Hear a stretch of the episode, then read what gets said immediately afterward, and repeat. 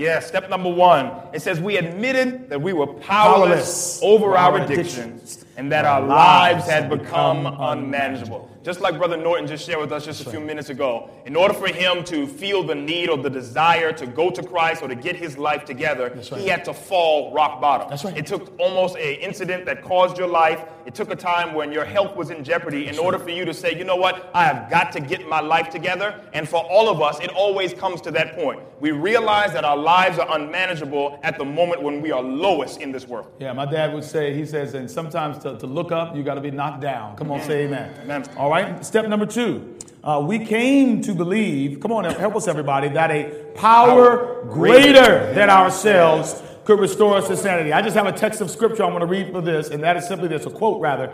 Greater is he that is in us mm. than he that is in the world. Step number three. Step number three, read it with me. We made a decision, a decision. to turn our will, will and our lives over to the care of God as, as we understood, understood him. I think I'll quote a text too here. The Bible says in 1 Peter that we ought to cast all our cares yes, upon him. Yes. Because he indeed cares for us. Yes. We don't trust our lives to ourselves we cast everything on God because God not only has the power to help us, That's right. He is both willing to help us and He's capable. and He's able. Amen. Yeah. Step number four, we made a searching and fearless mm-hmm. moral. What's the key word there, everybody?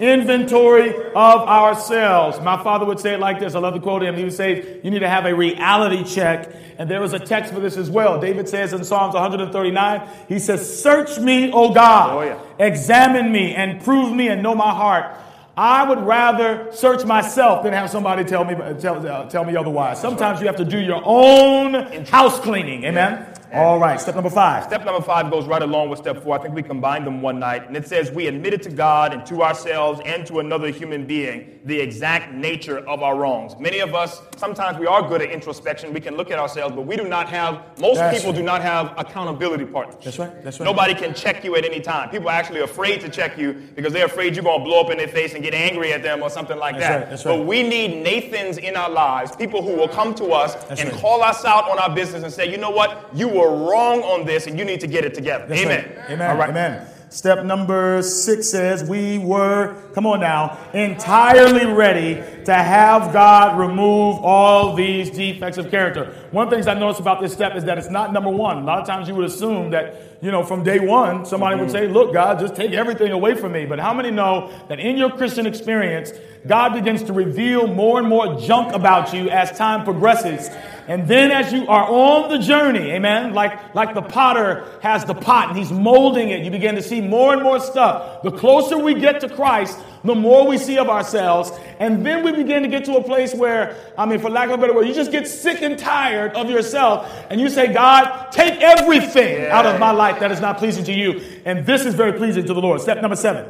We humbly ask Him to remove all of our shortcomings. That goes right along with step number six. That's we right. just ask God, God, take it out of me right now, and God will indeed do that when we ask. All right. Step eight and 9 mm-hmm. we made a list of all persons we had harmed and we became willing to make amends Mercy. to them all. And then step nine, we made a direct amends to such people wherever possible, except when to do so would injure them or others. Many times, for many of us, through the course of our addiction or through the course of the problems that we've had in life, we have hurt people along the way. That's right. And also, people have hurt us. Mm-hmm. And so it takes us forgiving people because if we don't forgive people, we are the ones in prison. Many of us believe that because I, you won't forgive somebody, you're holding a grudge against somebody, you're somehow hurting them. No, no, no, no, no. Mm-hmm. You're the one who is suffering That's when right. you refuse to forgive somebody else. Because the truth is, whether you love somebody or hate somebody, you're st- they're still on your mind. That's right. That's right.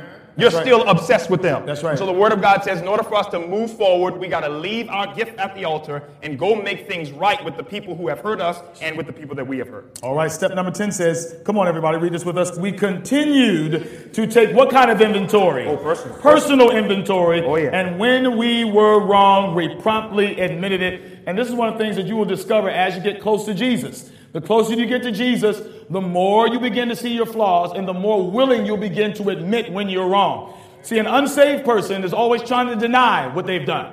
They're always trying to make excuses for what they've done. They're always trying to justify what they've done. But I like this. This is step 10. You'd still think that this would be early on in the process. But what this is showing us is as we grow and we grow and we get closer to the Lord, we start to get to a place where we have no shame in acknowledging I was wrong. Amen. I was wrong. I need to change.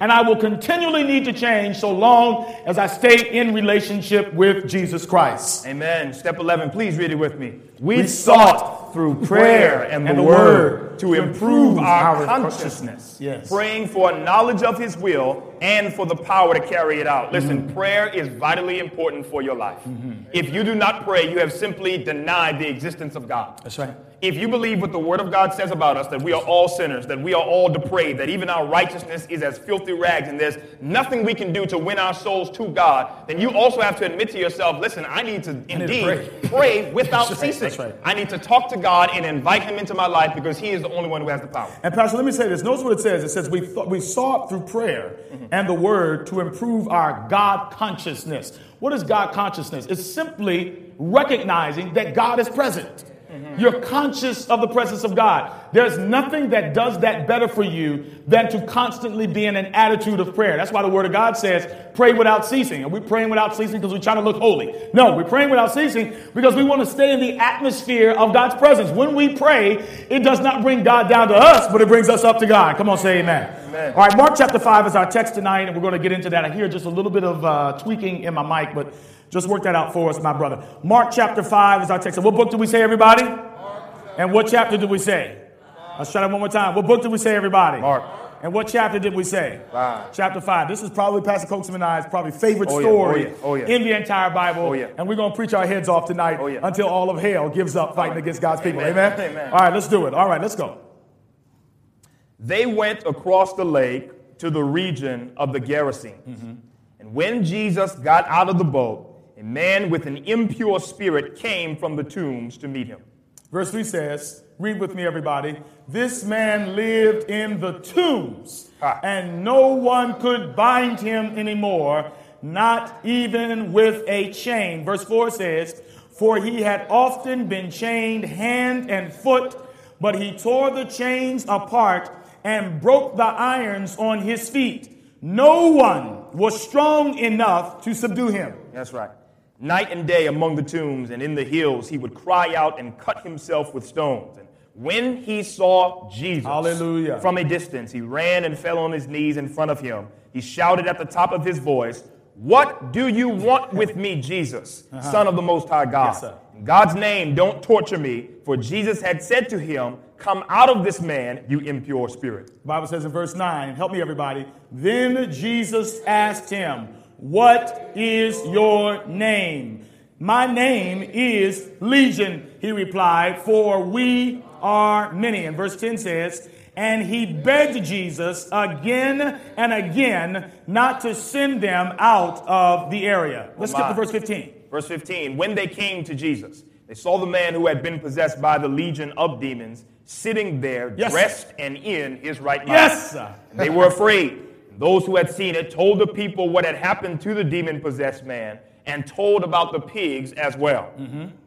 Then the people began. Now, this is a strange text that we're going to try to examine tonight. Then the people began to plead with Jesus to leave their region. Have mercy. Verse 18 says, As Jesus was getting into the boat, the man who had been demon possessed begged to go with him. Verse 19. Jesus did not let him. Now that's mm-hmm. strange. Mm-hmm, mm-hmm. But said, Go home to your own people and tell them how much the Lord has done for you mm-hmm. and how he has had mercy on you. Mm-hmm. So the man went away and began to tell in the Decapolis how much Jesus had done for him, and all the people were amazed. Amen. With God's help in your prayers tonight, we want to preach on the subject Tell Your Story. Somebody shout that out real loud. Say, Tell. Tell your story. Your story. Let's pray about this pray. thing. Yes. Father in heaven, uh, we don't want to miss what you have for us tonight. That's right.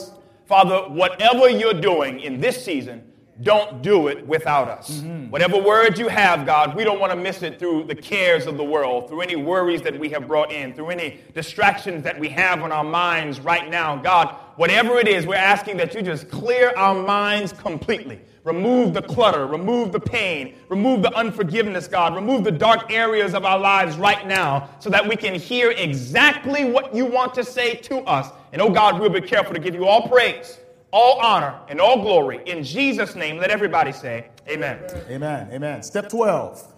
Let's read step 12. This is our last and final step out of the Oh, yeah. 12 steps.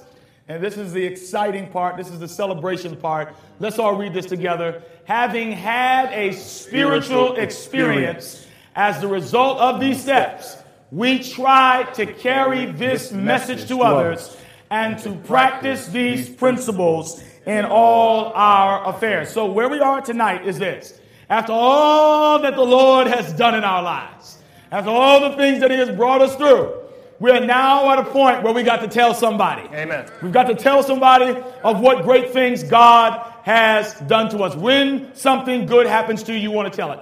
We have a video tonight that we want to show you that will sort of open up the dialogue about telling your story. Has anybody ever heard of Chick fil A? Amen. Somebody said, oh, yes. Come on in here, somebody.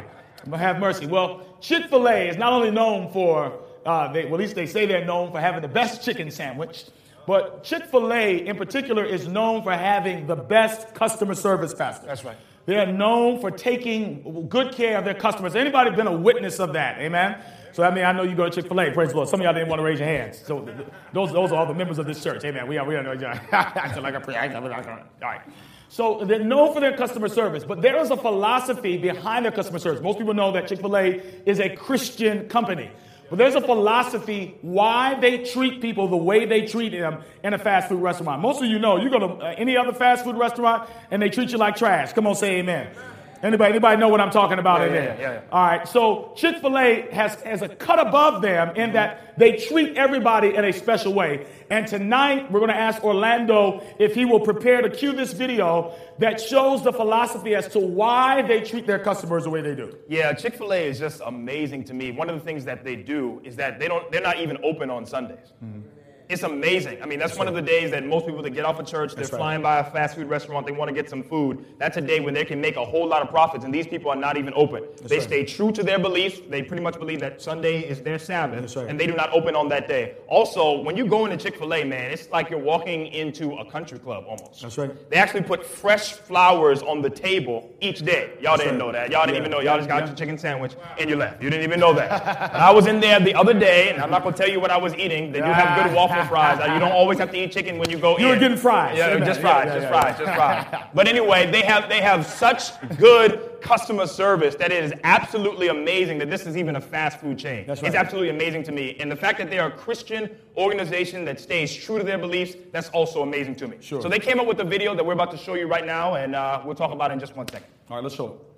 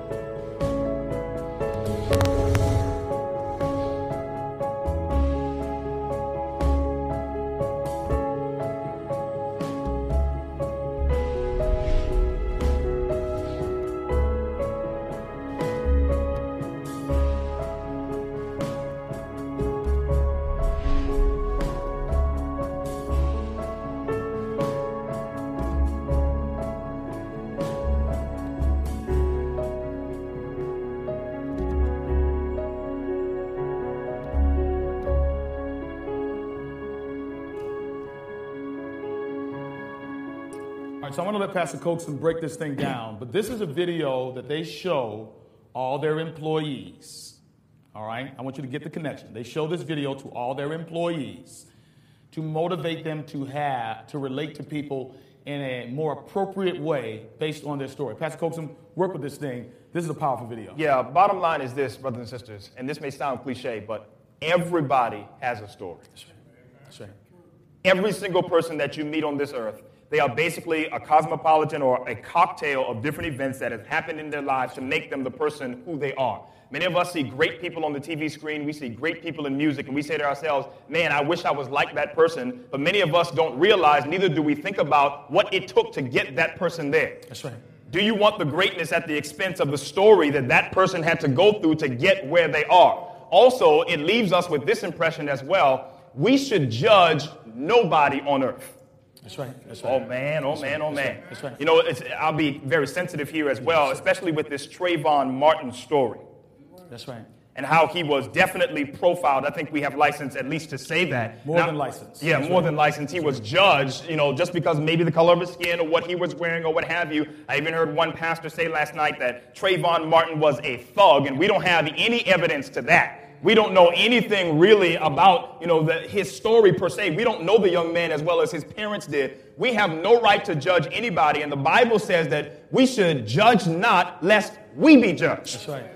That is why when we see people praising in church and dancing and running around, I mean, it, you don't know what they have been through. Right. I myself am a very melancholy person. I like to be pensive when I'm in worship. Sometimes I like to think, sometimes I like to close my eyes. But at the same time, I don't judge people who like to get loud in church and raise their hands and be happy about what God has done for them. Some of them have been cured from cancer in their lives. That's right. That's right.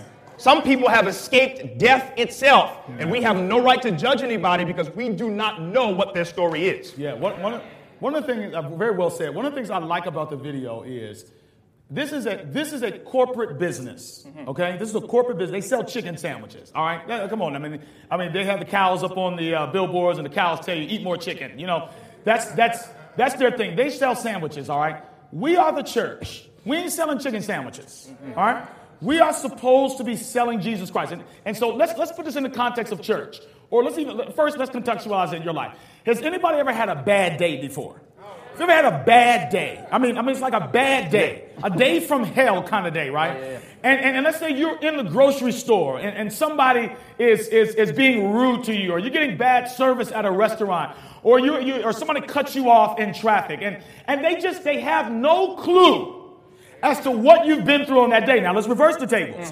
Say that you have gotten mad at somebody for the way that they treated you, or for some young person that walks across Lee Road as you're going past Harvard and they're taking their time across the street and their pants are down. They got an attitude, and you're like, man, what kind of kid is this? They have no respect, but you don't know their story That's either. You don't know That's what right. happened to them. I never shall forget that uh, Stephen Covey, and I've told this story before. Mm-hmm. Stephen Covey, in his book uh, Seven Habits of Highly Effective People, tells a story about a, a, a man and his two children who were getting on a train, leaving Delaware and going to New York City. Anybody know anything about the Tri-City area? You know that the train systems are very connected. So he was on his way to New York City with his two children. When he got on the train, there were a lot of people who noticed that his children were very rowdy, they were very disrespectful, they were loud, they were getting on people's nerves, they were misbehaving, they were fighting with each other. And the husband and, the, and the father just sat there and did nothing. And nobody could understand why. He was sitting there pensive and, mm-hmm. and sort of melancholy and almost like he was zoned out, not even, not even there. Mm-hmm. And so finally, this one man sitting in front of the children had about had enough. Anybody ever been there before? You seen kids acting crazy and you just about had enough and said, I'm tired. I know these ain't my kids,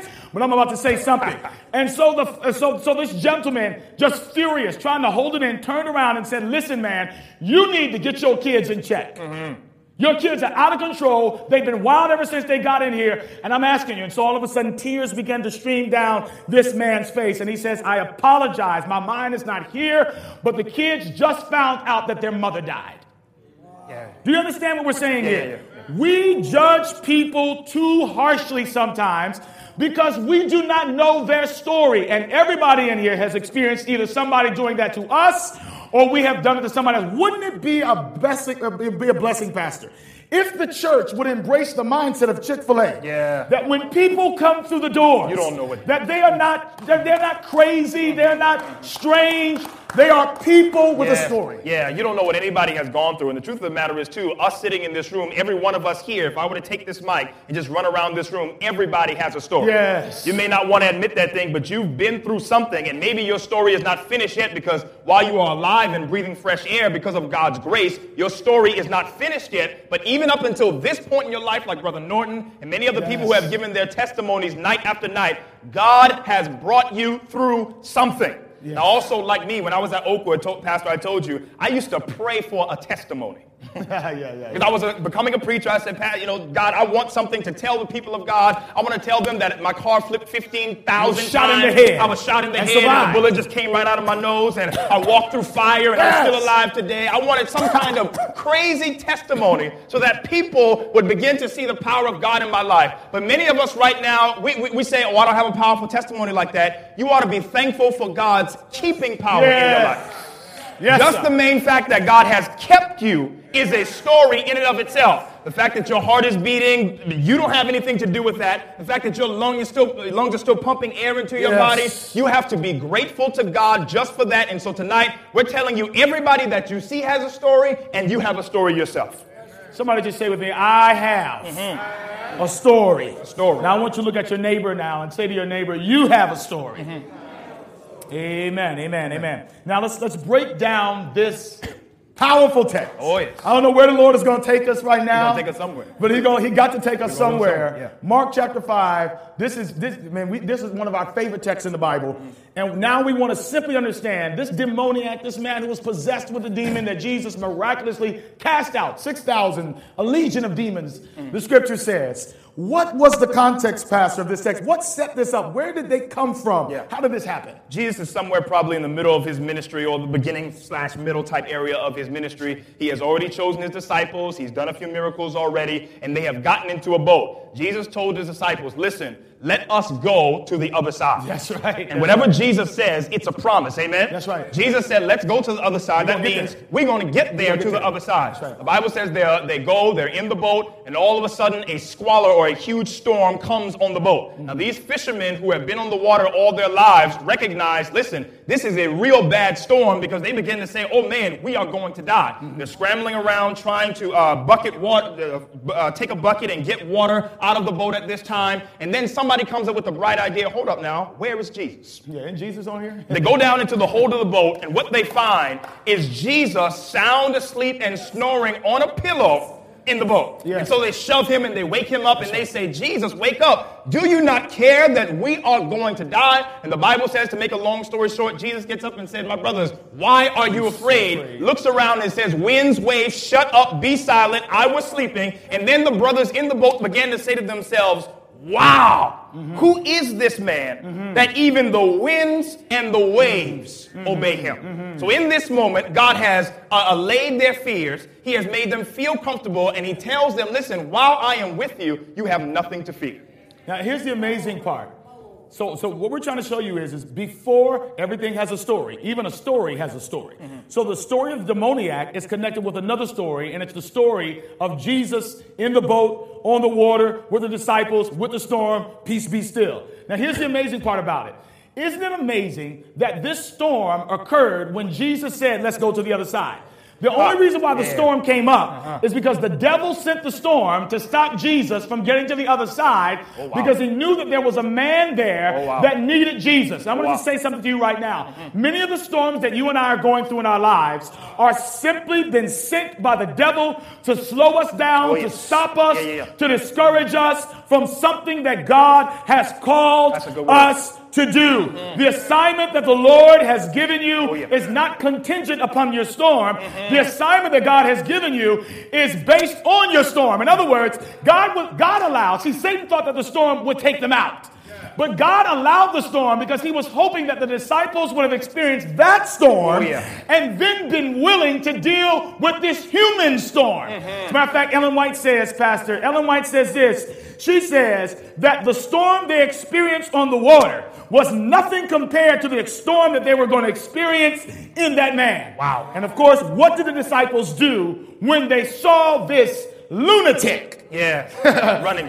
running towards them. Yeah Spirit of prophecy tells us that when they step out of the boat, as soon as their feet touch the sand, a wild and manic man comes running towards them. And the, and the Spirit of prophecy says that the disciples immediately they just haul tail back home. They said they took off. All right, they went running. They were scared for their lives. They were like, and then after a while, as they were running, they looked around and said, "Hold up, now we left Jesus." And she says that they turned around to look, and they saw Jesus standing there resolutely, unmoved by this man, but actually waiting for this man to come towards him. Let's get to the text. What's Yep. this though? I mean, it just Lord, just hit me, Pastor. Mm-hmm, It- I mean, it's like God is trying to teach them that if I'm with you, you don't need to get afraid. That's right, that's right. They got afraid on the boat and forgot Jesus was there, and then you know you would think they would have learned their lesson by now, Carl. Mm-hmm. Now that they're in another storm, they get afraid and run again and forget that Jesus. Let me just tell you, if, if you know, the Bible says, "Lo, I'm with you always, Always. even Oh, wow. to the end of the world." Mm-hmm. There is one main reason why we should not be afraid, and that is that God is with us. Amen. You got to believe that. Amen. Amen. And so here we are. Let's get into this thing right now. The Bible says they went across the lake to the region of the Gerasenes, and when Jesus got out of the boat, a man with an impure spirit came from the tombs to meet him. Notice, the Bible says when Jesus got out of the boat. Yes. Not when his disciples. Where, where they go? Yeah, the Word of God says when Jesus got out of the boat, this wild, crazy man comes running towards him. Mm-hmm. This man lived in the tombs, and no one could bind him anymore, not even with a chain. For he had often been chained hand and foot, but he tore the chains apart. Have mercy. Mercy. And broke the irons on his feet, and no one was strong enough to subdue him. So just before we get to Yes, our point, yes, look at this. There is a crazy, wild, Frankenstein zombie type man Yes. that is running from the tombs as soon as they step out of the boat. He looks more animal than he looks human. Yeah, he's like a Yeah. beast, more than Yeah. a human being. He's like a monster, more than a man. And, and the Bible says, even in, in Luke as well, that this man used to cut himself with stones. His hair is wild. His eyes are manic. His butt start naked. yes, right. I'm just reading the Bible. It says That's that in there. right. He starts running towards them at this time. Any of us probably would have been afraid at that point too. I would have ran. Yeah. I would have ran. And then notice now, it's interesting to me, Pastor, mm-hmm. that that that that he had chains on him Oh, yeah. that had fetters that had been broken. So that tells me, as we get to our point now, that there had been an attempt. and he lived in the tombs. Mm-hmm. There had been an attempt by people, and more than likely the church people. That's right. How are we going to deal with this demon possessed man? How are we going to deal with this man with problems? How are we going to deal with this man with all these issues?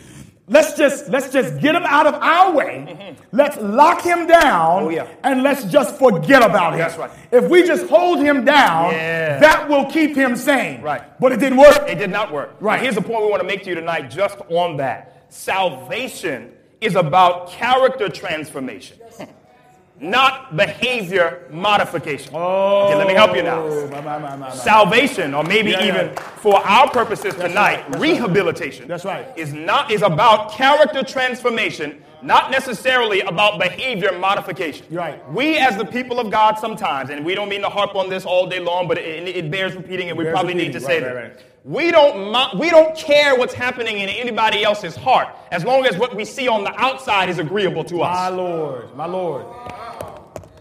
We just want people to be modified. We want their behaviors to line up with us. We don't really care about their characters being transformed. Mm-hmm, That's right, that's not really any of our concern. That's We don't care about that. And the Word of God says, with this man who is definitely crazy, the Bible is clear, he was demon possessed. These people grab him every once in a while, they put chains on him and throw him in the tombs with dead people, hoping that that would keep him there. And the Bible says that somehow, because of the power of the devil in supernatural strength, he breaks his chains and runs out to terrorize the town all over again. Yeah. And they repeat this process over and over and over and over again. He breaks free, he goes into the town. They chain him up, they throw him in the tombs. He breaks free, goes into the town. They chain him up, throw him into the tombs. It just seems like, Pastor, what they are doing to him, maybe as the church, is just not working. And it sounds a whole lot like church, sounds a whole lot like many of our families. When trying to deal with spiritual issues, many of Oh, us are using natural solutions. Oh, my Lord. Listen, some of you need to stop talking to your kids. Mm-hmm. Some of you keep having the same lectures and the same conversations, and you're writing the same letters and you're sending the same emails and the same texts, and you're pleading with your husband to turn his life around, and you're badgering and you're browbeating and all these things. And some of us, even the rehabs and the programs and the institutions and jail is not enough. But when you identify that the Bible says says that spiritual things are spiritually discerned. We wrestle not against flesh and blood. Christians ought to learn how to fight spirit with spirit. Right. It amazes me, Pastor. They did they at some point they had to realize that Yeah. his condition was not normal. That's right, that's right. When are you going to recognize that this is not this is not a normal, natural thing? Mm-hmm. That locking him up and throwing him with dead people so you don't have to be bothered with him anymore. Right. Mm-hmm. It's not going to change him. It shows me they didn't even care about his soul. They just wanted him out of there. We don't want to deal with his mess anymore. And people do that in their families. We do it in God's church. Mm-hmm. We do it in society. When people get to a place where they make us uncomfortable and we feel helpless about their lives, we just say, I want you out of my life. Yeah. Get out of my face. But notice this, everybody, in order, and I'm not afraid of the devil. I used to be, but I ain't afraid of him no more.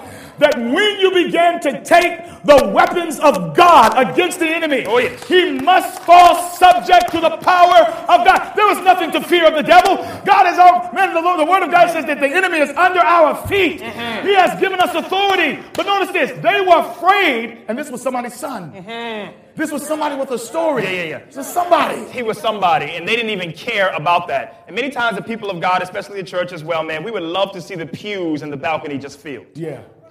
We want to see everything just filled. Oh, come on, Everybody John. suited and booted and look real nice. But we, God is not necessarily concerned about that, brothers and sisters. Yeah. Okay, you don't want to say amen, but I know I'm telling the truth Ah, tonight. yes, yes. God is not concerned whether or not the church is filled. Right. God cares about people's lives being changed. Yes. God does not care if two or three people are in the pews and we're preaching the same message with the same passion and the same Yes. power and money is being expended. God does not care. What he cares about is people's lives are being transformed. That's right, that's right. Jesus told the Pharisees at one point, you know what? You are like whitewashed tombs. That's right. That's right. You look good on the outside, but inside you are filled with dead man's bones.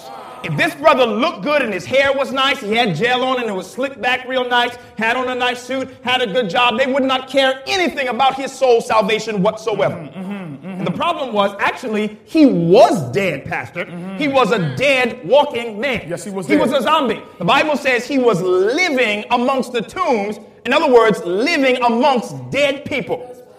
Oh man, many of us today as well, we are basically the living dead. That's right. That's right. We're living, but we're dead. That's right, that's right. Dead relationships, dead circumstances, no hope, no power No in power. our lives. God is not doing anything for us. We do not sense His presence. We are essentially dead when it comes to spiritual things. Listen, I, I love one of my favorite uh, preachers, Ernest Young, my professor at seminary. He said it like this. The Bible talks about the deadness of our spirit. He calls it, the Bible calls it dead works.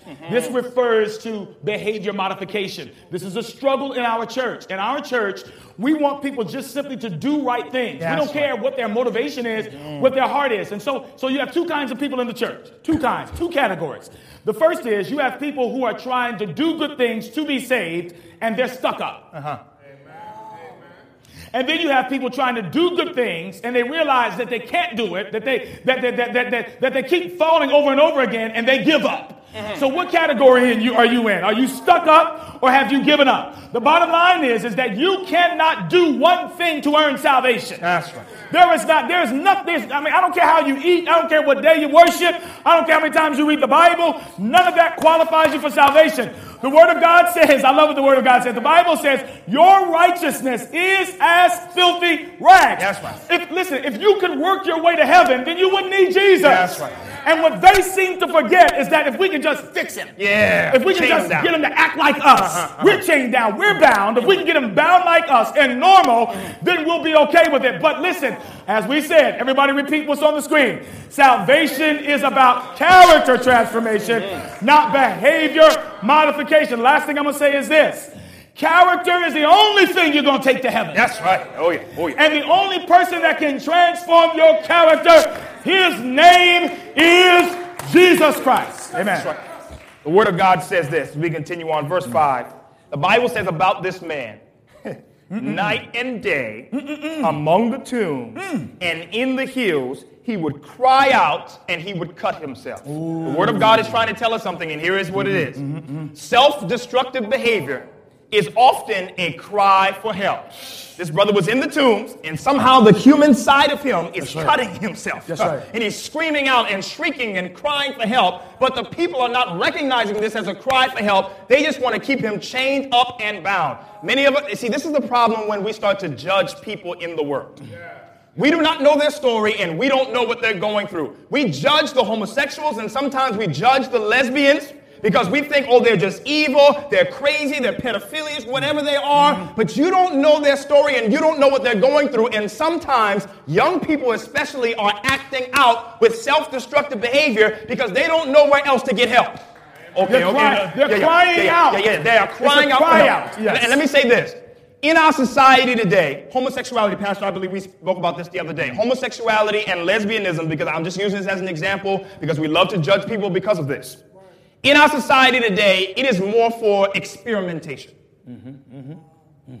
Young people just want to experiment with it. That's right. They're not really homosexual. Some of them are not. That's right. Some of them are not really lesbians. They're just doing it because it's the new cool thing. It's the new trend. You don't believe me today, but I sw- I'm telling you the truth It's the tonight. truth. I am right. telling you That's the right. truth tonight. And what you need to understand is that when, when, we, when we see boys with their pants below their waist, doesn't mean they're a criminal. When we see brothers with hoodies on, doesn't mean that they are doing something they ain't got no business doing. Yeah, yeah, yeah, yeah. Sometimes, sometimes it's just a cry for help. They don't know any better. Oh man, when we have young girls in the church who cut themselves and burn themselves, we ought not judge them and say they're crazy. We ought not say that, oh, they're messed up in the head or they got a demon. Sometimes they are crying out to you, help me. Yeah. You know what bothers me? When people say stuff like, well, they ought to know better. Uh, let me ask you this. Have you ever done something you ain't had no business doing and you knew better? If it was simply just knowing better not to do it, then all of us would be sin free, wouldn't we? I mean, who in here would sin if you simply, if, if simply just knowing better was the thing you needed not to do the wrong thing? Everybody in here knows that, that you ought not be rude to people, but you're rude anyway. Everybody knows in here you ought to be kind to one mm-hmm. another, mm-hmm. but you're not always kind. Am I not right about it? Everybody knows you ought to love your enemies, but it's not always that easy to do it simply because, again, going back to the original point, you can't fix yourself. God has got to do that. And many of these people, in case in point, since you brought up homosexuality, Pastor, or any deviant behavior, Yeah. one of the things that we are seeing, we better own this. God, listen, God is going to rain down judgment in the last days if we don't confess some stuff that we are guilty with. A mm-hmm. lot of these children, a lot of these babies and kids, and even adults now who are struggling with sexual identity have been molested. Yeah, I need help. Their first sexual experience has been at the hands of a father or a mother, and it has been inappropriately. Now, if your first sexual experience is your daddy and you're a boy, then don't tell me you ain't gonna be confused. That's right. That's right. And so we need to get a Chick fil A mentality and stop looking simply at what people do mm-hmm. and start considering that it may be a cry for help. That's right. So put in your mind tonight, put in your mind tonight, family members, friends, associates, co-workers, whoever it is, maybe somebody you've judged along the way in your life right now, you've set them apart and say they ain't never gonna be better, they don't know any better, they don't know this, all this kind of stuff, and start to pray for them. Yes, yes, yes, yes. Some of the stuff that they're Yes. doing right now is simply a cry for help. Put their name before the Lord before you judge them. Yes, sir. Put, put their names before the Lord before you cast them away. Some of us have given up on our family members, our Mm-hmm. Sons, our daughters, our husbands. They ain't never gonna get better, but you ain't even prayed about that Come thing on yet, in or invite God into the situation. Mercy. Uh, verse 6. Verse 6. Can we go to verse 6, everybody? Read this. The Bible says, When he saw Jesus, somebody wave your hand in the air and wave it like if you saw him. When he saw Jesus from a distance, he did, even with a demon in him, he ran and fell on his knees in front of him. Verse 7 says, He shouted at the top of his voice, What do you want Oh, yes. with me, Jesus, Son of the Most High God? If God, if in God's name, don't torture me. For Jesus had said to him, Come out of this man, you impure spirit. The next point we're going to make, Pastor, I'm going to punt this to you. God will match and surpass your desire with his desire. That's right. Hallelujah. Bottom line is this. Yes, We've been saying this thing night after night after night. I feel like a broken record, Yes. but it's the God honest truth as I know it in Jesus. God simply wants you to have a desire. That's it, brothers and Yes, that's it. When we talk about righteousness by faith, God didn't ask you necessarily to do anything on That's the front right, end. that's right. He just said, believe in me. The, oh, Yes, yes, John yes, 3.16 says, for God so loved the world That he that gave. whosoever believeth in him shall not perish but have everlasting life. God said, if you just believe in me, I will save you. Yes, yes. If you just want to believe in me, I'll save you. In fact, uh, that brother, that, that father at the, at the bottom of the mountain after Christ came down uh, from the mountain of transfiguration, you know, Jesus said to him, uh, Do you believe in me? And he said, Well, Jesus, I believe, but help thou my unbelief. And what he was saying essentially is, Jesus, I'm having a struggle believing, Yes. but I want to believe. Yes. God took that and healed his son at that moment. God just wants you to have the desire. When you have the desire, God will match that thing with his great power, and then he will exceed what you have asked him to do. Oh, y'all don't believe Yes. that again? And I quote this text every time I preach. I don't know why. It just comes out. God is able to do exceedingly. Yes. Abundantly. Abundantly, Above. above Yes. Yes. all that we could ever ask, think, or imagine. What we ask God to do, God is always prepared to do more for us. That's right. Your starting point is simply, I want it. Mm-hmm. And if you want it, he'll deliver. The next point that we learn about this is nobody Oh. is too far gone. Oh, yeah. Now, Oh, this, this Oh, is yeah. what Oh, blows. yeah. Come on, somebody Oh, ought to shout to the Oh, Lord yeah. on this one. Come on in here. Brother Norton, I know you can praise God on this. Nobody's too far gone. This is amazing, Pastor. Let's talk about this for a minute. The man has demons, Oh, yeah. which we're going to find out momentarily. He is possessed, a whole lot of demons, right? How is it that the Word of God says that he sees Jesus and he runs to him? Yeah. wow, wow, wow, wow. And Listen, if we were to see somebody in this kind of condition, we would say, we would say, uh, uh, well, well, there's nothing we can do about uh, with this person. Yeah. But this is what I love about Jesus. Jesus looks for problems. He looks for impossible situations. he looks for people that the doctors have said they cannot be healed. He looks for children that parents have given up on. Yeah. He looks for husbands that wives have stopped praying for. He looks for people that look so far gone that people don't even think they have a chance or a right to be. Some of you are sitting in here right now simply because Jesus said they're not too far gone. Yeah. There's, I still see something inside of them worth saving. And here's the thing. That's why you can't, and we go back to this again, that's why you can't look at people. That's right. And make destination determinations about them because you don't know if they have a desire in their That's- heart mhm, to be saved. Nobody is too far gone. And here's what I want to say about that, Pastor, as well. There are some people in our lives right now, in our sphere, in our circle, who have simply not been given the opportunity to do better. Yeah. Yeah. Yeah. They have not been given the opportunity to see Jesus. That's right. Because we, the Christians, supposedly, Woo! have not shown it to them. That's right. Nor have we exhibited the power of God in their lives. That's we have not given them an opportunity. I'll That's never right. Mm-hmm. forget this past. In Charleston, South Carolina, where I'm from, I was a young boy. I was about to go to Oakwood. The pastor said, Son, I want you to run a tent evangelistic crusade. And I was afraid, you know, young boy. I felt like night after night I wasn't preaching the word of God well enough. I, I I was saying the word of God is not getting into their spirit. They're not receiving this thing. And one night I'll never forget a brother who had on a do rag and he had cornrows in his hair. He looked kind of bummy. I'm not gonna lie. I was judging him at that point. Mm. Looked like a, a guy from round the way. Looked like a, a regular run of the mill thug, as we would say. Came up to me after service. I had never seen him before, and said to me, "Pastor, I'm just waiting for you to make the call." Lord have mercy. He said, Pastor, I'm just waiting for you to ask me to come to the front.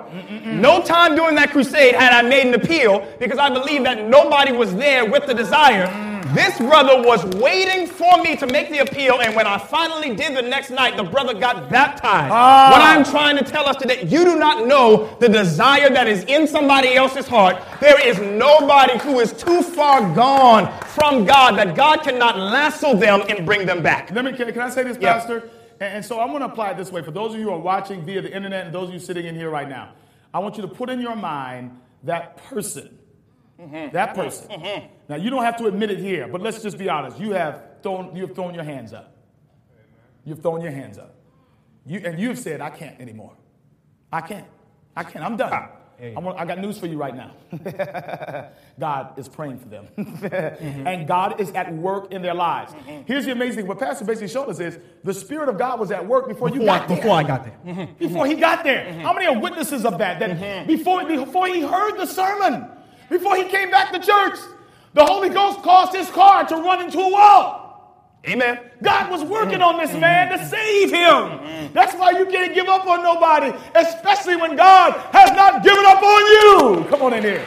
uh, next verse, verse 9 says this, and I love Jesus' strategy. All the church could learn from the strategy of Jesus. Oh, yeah. When Jesus sees this demon possessed man coming to him, levitating off the ground, foaming out of his mouth, hair matted to his face, blood everywhere, half naked, the Bible says that he enters a conversation with him. Oh, yeah. And he says, the Bible says, Jesus asked him, What is your name? Go ahead, What Pastor. is your name? Here's a point we want to make Jesus does not judge us on our worst moment. Just take the perspective of the ah. disciples at this time. Yes. Jesus steps out of the boat. This wild, crazy man comes running towards them. And they don't even come back. The Spirit of Prophecy says they're actually looking and watching the scene from a great distance because they are afraid of what's about to happen. They are afraid uh, uh, for Jesus and for this man. They are scared out of their minds. And then Jesus asks a, a peculiar question Brother, what is your name? Yeah, yeah. Now, if I was one of the disciples, I'd be like, no, Jesus, that has no bearing on the situation right now. Yeah, kill, kill him or Yeah, something. kill- yeah. e- either, either we leave him or heal him, kill him, do something. His name has absolutely no vital importance at this point right, right, now. yeah, yeah, yeah. Why are you asking him his name? Mm-hmm. Do you know why Jesus asked him his name? Because Jesus recognizes that behind his flaws hmm. and behind his mistakes, there's a person there Yes. who may have a desire to be saved. Which means that myself and yourself, Pastor, we are not simply a cocktail of the mistakes that we've made in life. That's right. That's right. That's right. Thank God that God doesn't ask me to wear my sins on my sleeve. yes. Thank God that God doesn't tell me I have to report everything I've done to the newspaper so that everybody has to know. That's know. right. Jesus sees us not only for who we are, but for what we can become. Yes. And he asked this brother, Brother, what is your name? I know that you are somebody's husband. Yes. You're somebody's uncle. You're somebody's cousin, somebody's son. You, you, ha- you have a past, you have a present, and I declare today that you will have a future as well. Yes. One, and one of the things we need to also learn from this is that Jesus is actually interested in getting to know people. Mm. A lot of times in church, we're more interested in having somebody sit in our pews, look a certain way, and pack our churches out and believe what we believe instead of, stay with me, everybody, instead of getting to know who they are. I mean, look, I mean, you see a wild person. You, I mean, you like trying to have a conversation with him, trying to find his name. Here's the other thing name in scripture means character. So when, or story, so to speak. So when Jesus is saying, "What is your name?" He's really asking the brother, "What's your story?" Yeah. In other words, how did you get here? One of the things you'll learn in psychology, one of the things we just were at Andrews University sharing with the seminarians there is this: is that any time a, a physician Huh? Anybody ever been to a doctor before? When you go into the office, they give you paperwork out, and what do they ask you for? They ask you for the history, right? They ask you for your medical history. Why? Because they cannot give you a proper diagnosis or uh-huh. prognosis uh-huh. unless they know what possibly contributed to where you are right now. You just don't look at somebody and say, let's put a band aid on them and keep it moving. Jesus says, even though you are in a terrible situation, I want to know how you got here. And here's the good news about all of us that we need to receive tonight. I want you to get the worst moment in your life right now. The worst thing that you've ever done, your worst moment, your worst experience, the most guilty that you have ever felt. And in that moment, Jesus Christ feels better about you than you can ever imagine. Yeah. Jesus' love does not decline when we do ugly stuff. The Bible says where sin abounds, grace doth much more abound. So the worse I am, the better his love gets for me in that moment. Come on in here. Yeah, I'm just grateful Yes. for what that song says. God looks past my faults Yes. to see my needs. Yes. The disciples could not, the church folk, the ones that who were supposed to be saved, could not see that this brother just needed help. They were afraid, they were running from him, they had no answer for him. And Jesus says, Brother, what is your name, man? I know you got a past, I know you got a present, and I'm declaring that you have a future. well. Sure. Next verse. The Bible says, he said, this was his response. He says, My name is Oh, yeah. Mm-hmm. Legion. He replied, For we are many. In other words, we know that this was a demon possessed man. Amen? And, and, and the word legion is a Greek terminology to describe a battalion of forces that was somewhere around 6, 4 to 6,000 soldiers. So we don't know exactly how many demons were in him, but one, we, one thing we do know, Pastor, is that he was totally, his life had become totally unmanageable, mm-hmm. and the enemy had totally taken control. How does one mm-hmm. get this kind of demonic influence and this kind of demonic possession? Well, first of all, I want to say this. Many of us think of demon possession as something that only happens in the Bible. Ah. the Word of God clearly tells us that we don't wrestle against flesh and blood. That's right. That's the right. sad thing that all of us have to realize is this, and I pray that you're paying attention to me, and I pray you receive this. Many of us are simply a stone's throw away from being demon possessed. My Lord. My Lord. Many of us are just a short distance away from the devil having carte blanche authority Mercy. over our lives. That's right. Many of us are just a minute one step, one mistake, one bad choice that God has warned us about. We are one decision away from the devil sweeping in and enshrouding our lives with darkness. That's right. Now, if you are not scared by that, I'm praying for you. That's right. But it just tells us that we have to be in such constant communication with God. We have to have a life of prayer where we are pouring out our souls to God, and as Sister White says, repenting constantly to Him. Yeah, there, there are basically three steps, uh, you know, and it depends on where you are, according to Scripture, that causes one to be in a place where they are possessed. Possessed. Number one, you have a carnal mind. The scripture talks about having a carnal mind. What is a carnal mind? It's simply not having the mind of Christ. The mind of Christ is unselfish love. So, what is the opposite of that? Selfishness.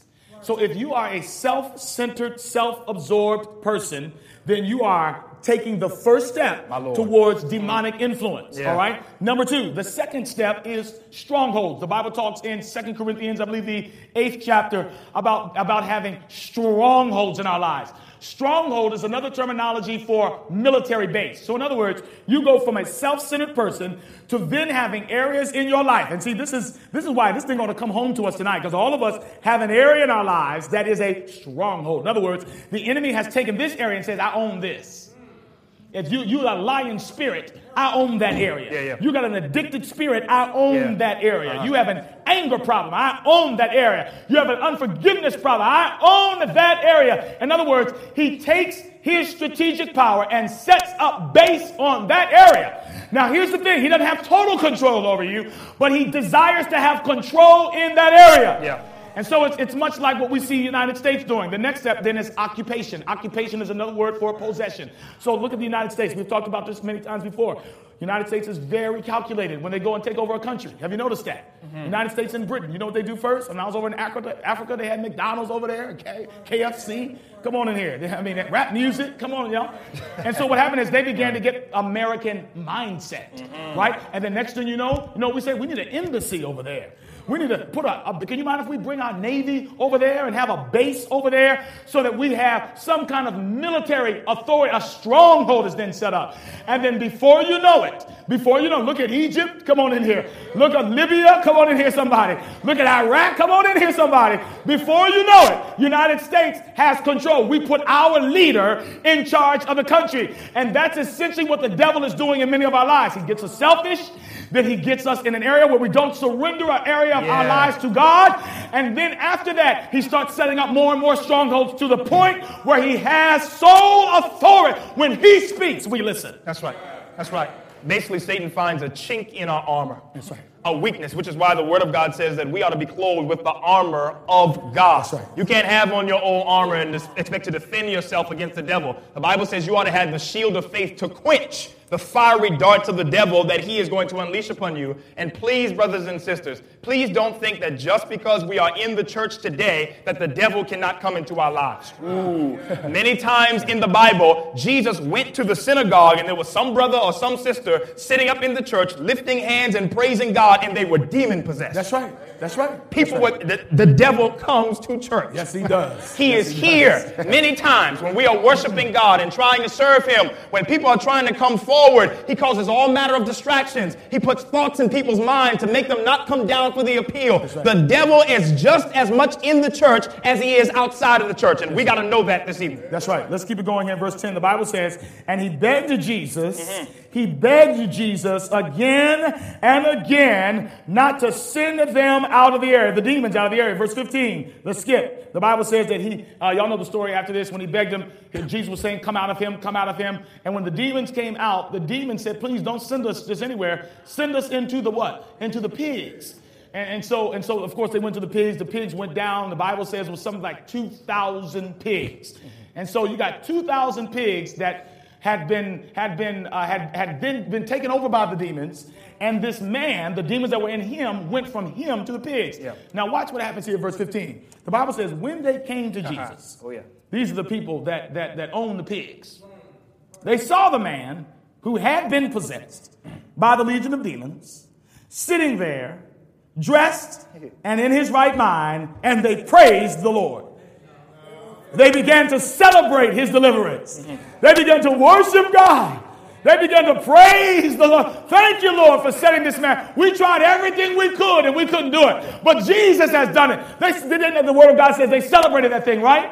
What does the Word of God say? The Word of God says that they were afraid. Yeah. Go ahead, Pastor. Yeah, yeah. There's something wrong with this text. It just seems as though somebody who was evidently a part of their community at one time, somebody's husband, this demoniac formerly known as somebody's husband, some brother, some uncle, something, they would be happy to know that this brother is, well, first of all, it's amazing that immediately he's clothed and dressed in his right mind. Only you didn't even catch that. do that. Yes, sir. When Jesus yes, casts out the demon, immediately he, he is clothed and dressed in his right mind. Yes. But the word of God says these people are afraid and somewhat to a certain extent they are angry, which we will find out That's in right. just a moment, right. Right. simply because their pigs or the way they make money has been taken away from them. That's right. That's and here's what we want to point out about this. What has you? You don't need a demon to be possessed. Here's what we get from this story as we were studying it today. These people were more upset about losing their pigs than being happy for Joe, who had just gotten his life back together. They are more saddened by the fact that their bottom line has been messed up. That's right. that their finances are not in order, that they don't have as much profits as they would have had, than this man being brought back to normalcy in his life. There's something wrong with the people of God. Mm. When we are more concerned about ourselves and other things, when we have not put changing people's lives at the highest priority. Yeah, and you can see it in our you can see it a lot in our churches and our lives. The stuff that makes most church people angry is not when people leave the church. Mm-hmm. That we should be raising holy hell mm-hmm. for all the people that have left. But that's not what we raise hell about. We raise hell about politics. We raise hell about what's going on in the church, what this person is doing, what decision is being made, what somebody is wearing, what kind of music is being played. Don't tell me that our, our priorities are the same as Jesus. Our priorities are much like these people. They were mad. Not, I mean, they were. I mean, they should have been excited mm-hmm. that that a life had been saved. But instead, they were mad because a political decision, a financial decision had been made. They lost 2,000 pigs, but they gained two men, and they were still upset. Yeah. And I think the argument we want to make tonight is that they were just as possessed as this demoniac. That's right. The Bible right. doesn't say that they were demon possessed. That's right. Only the demoniac in the story was possessed with a legion or 6,000 demons. Mm. But we want to argue tonight that they were just as possessed as he was. Yeah. They were possessed by their stuff. That's right. Some of you think you have your stuff, but your stuff has you. That's right. You're possessed by things, and That's you don't right. need a demon to be possessed per se. That's right. But you are so materialistic, you want so much stuff, you have so much stuff, and if God were to ever take that stuff away from you, you would lose your mind. You wouldn't have the connection with God that you have right now. The only reason many of us are still in the church right now or even have a, a sense of a relationship with God right now is because God has allowed us to keep some of our stuff. But just like the rich young ruler, if God were to come to us and tell us, listen, sell all your possessions and follow me, many of us would walk away sorrowful just as he did. Yeah, yeah. They got mad at Jesus because he started a revival. Mm-hmm. Jesus started a revival in their town, and I'm gonna say it, they were demon possessed. This is amazing to me. The, you have the you have what we would consider to be the worst person in the city. Okay. The worst person. Mm-hmm. He has a desire though. Mm-hmm. The other people, they're, they're good, upstanding people. They go to church. Come on, they got they, they got a little business on the side. Mm-hmm. They're doing well for themselves. They got his and her BMWs in the garage. They live in a gated community. They're doing all right for themselves. And guess what? The person that leads with the blessing is not the folk that you would assume. It's the worst person in the community. Wow. Wow. Now, don't tell me they didn't have the devil in them. When Mm-hmm. you get mad that somebody gets saved, you got the devil in you.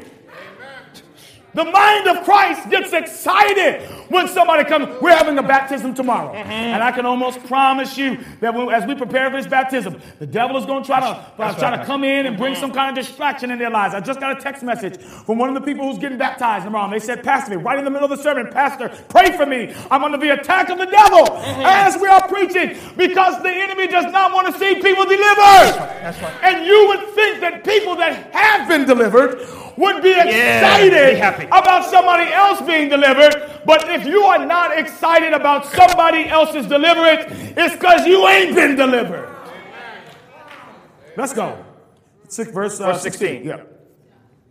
Those who had seen it told the people what had happened to the demon possessed man. Then they told about the pigs as well.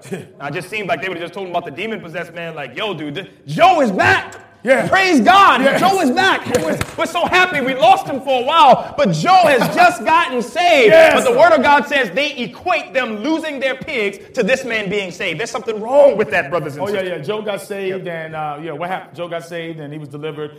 But you know, we lost our pigs, man. Yeah, yeah, yeah, yeah. Like, really? This Seriously? man- yeah, come on.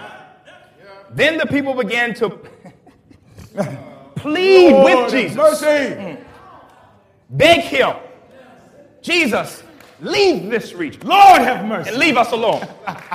but then, verse 18, as Jesus was getting into the boat, the man who had been demon possessed begged to go with him. Mercy. The people said, Jesus, get out of here. This brother said, Jesus, if you're leaving, I'm going with you. I ain't staying here with them.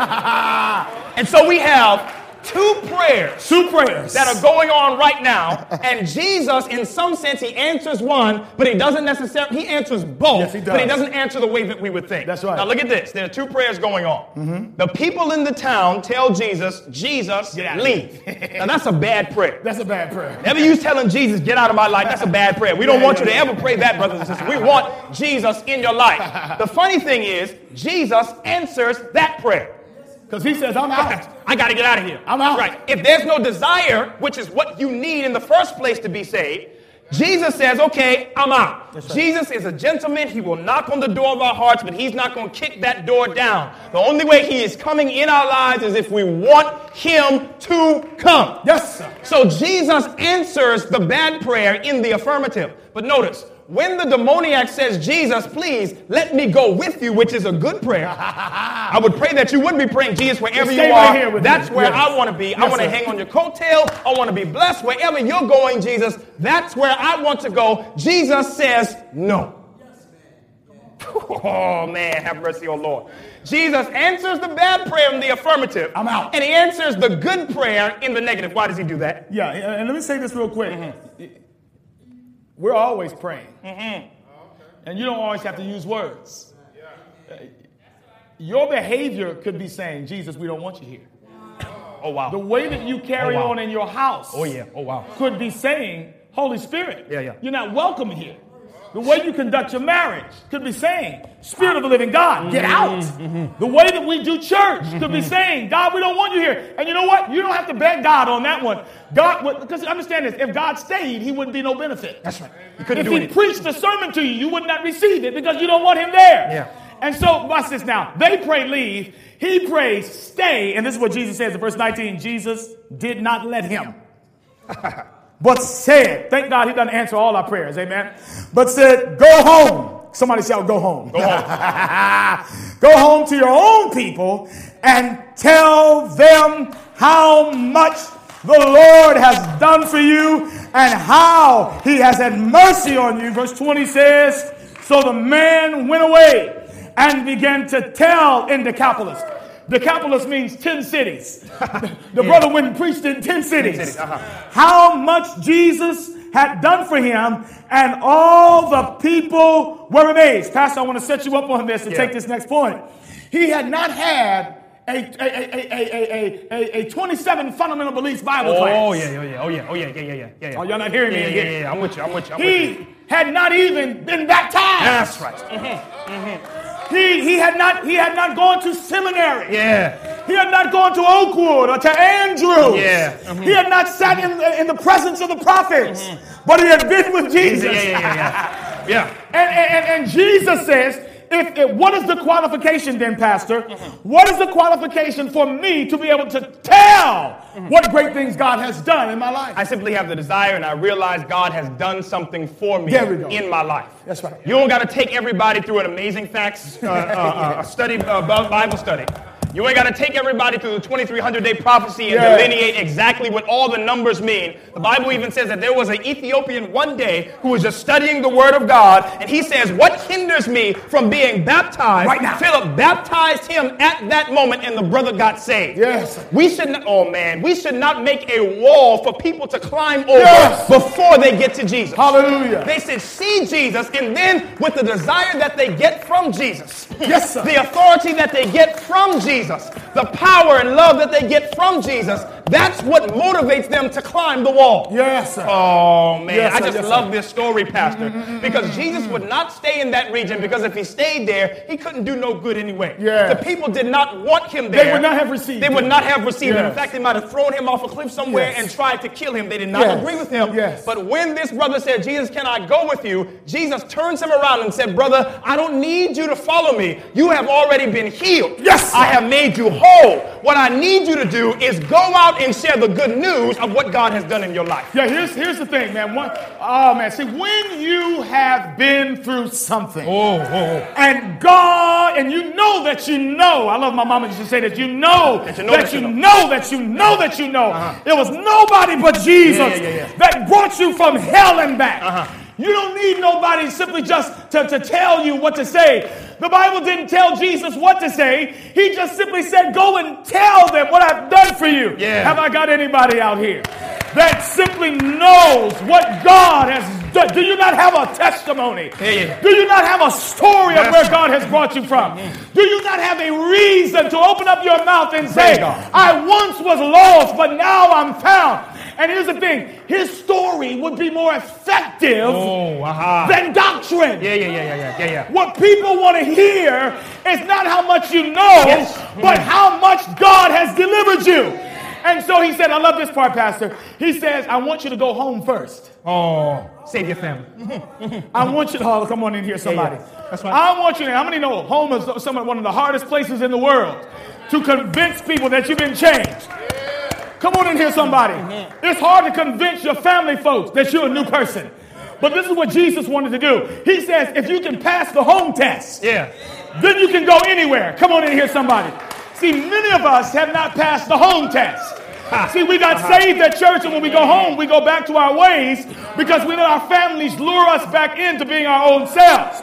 But God says, if you can learn how to treat your family right, right. He says, then you're qualified to go someplace else. Many of you are not qualified to talk of God's goodness yet yeah. because you have not dealt with your family yet. Your family ought to see that something has happened in your life. That's right. That's right. That's right.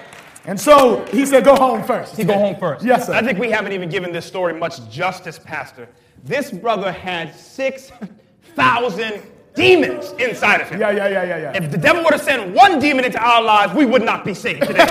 this brother had 6,000 demons. The worst case scenario. Living amongst the tombs, cutting himself. He was crazy and manic and butt naked all over the place. And the Bible says after Jesus finished dealing with him, he is sitting there clothed and dressed in his right mind. Here's what I want to say. You already read this thing, but I got to say it loud and proud. If God has done anything for you, anything, Tell your story. Tell your story. Tell somebody what God has done for you in your life. Don't keep it to yourself. Yes. Don't hold it up. Don't just don't get fat off the gospel. If God has revealed something to you, if God has told you what your purpose is, if God has taken you away from some things, let people know where they can come and find help as well. And here's a text that I always love Psalms 107, verse 2.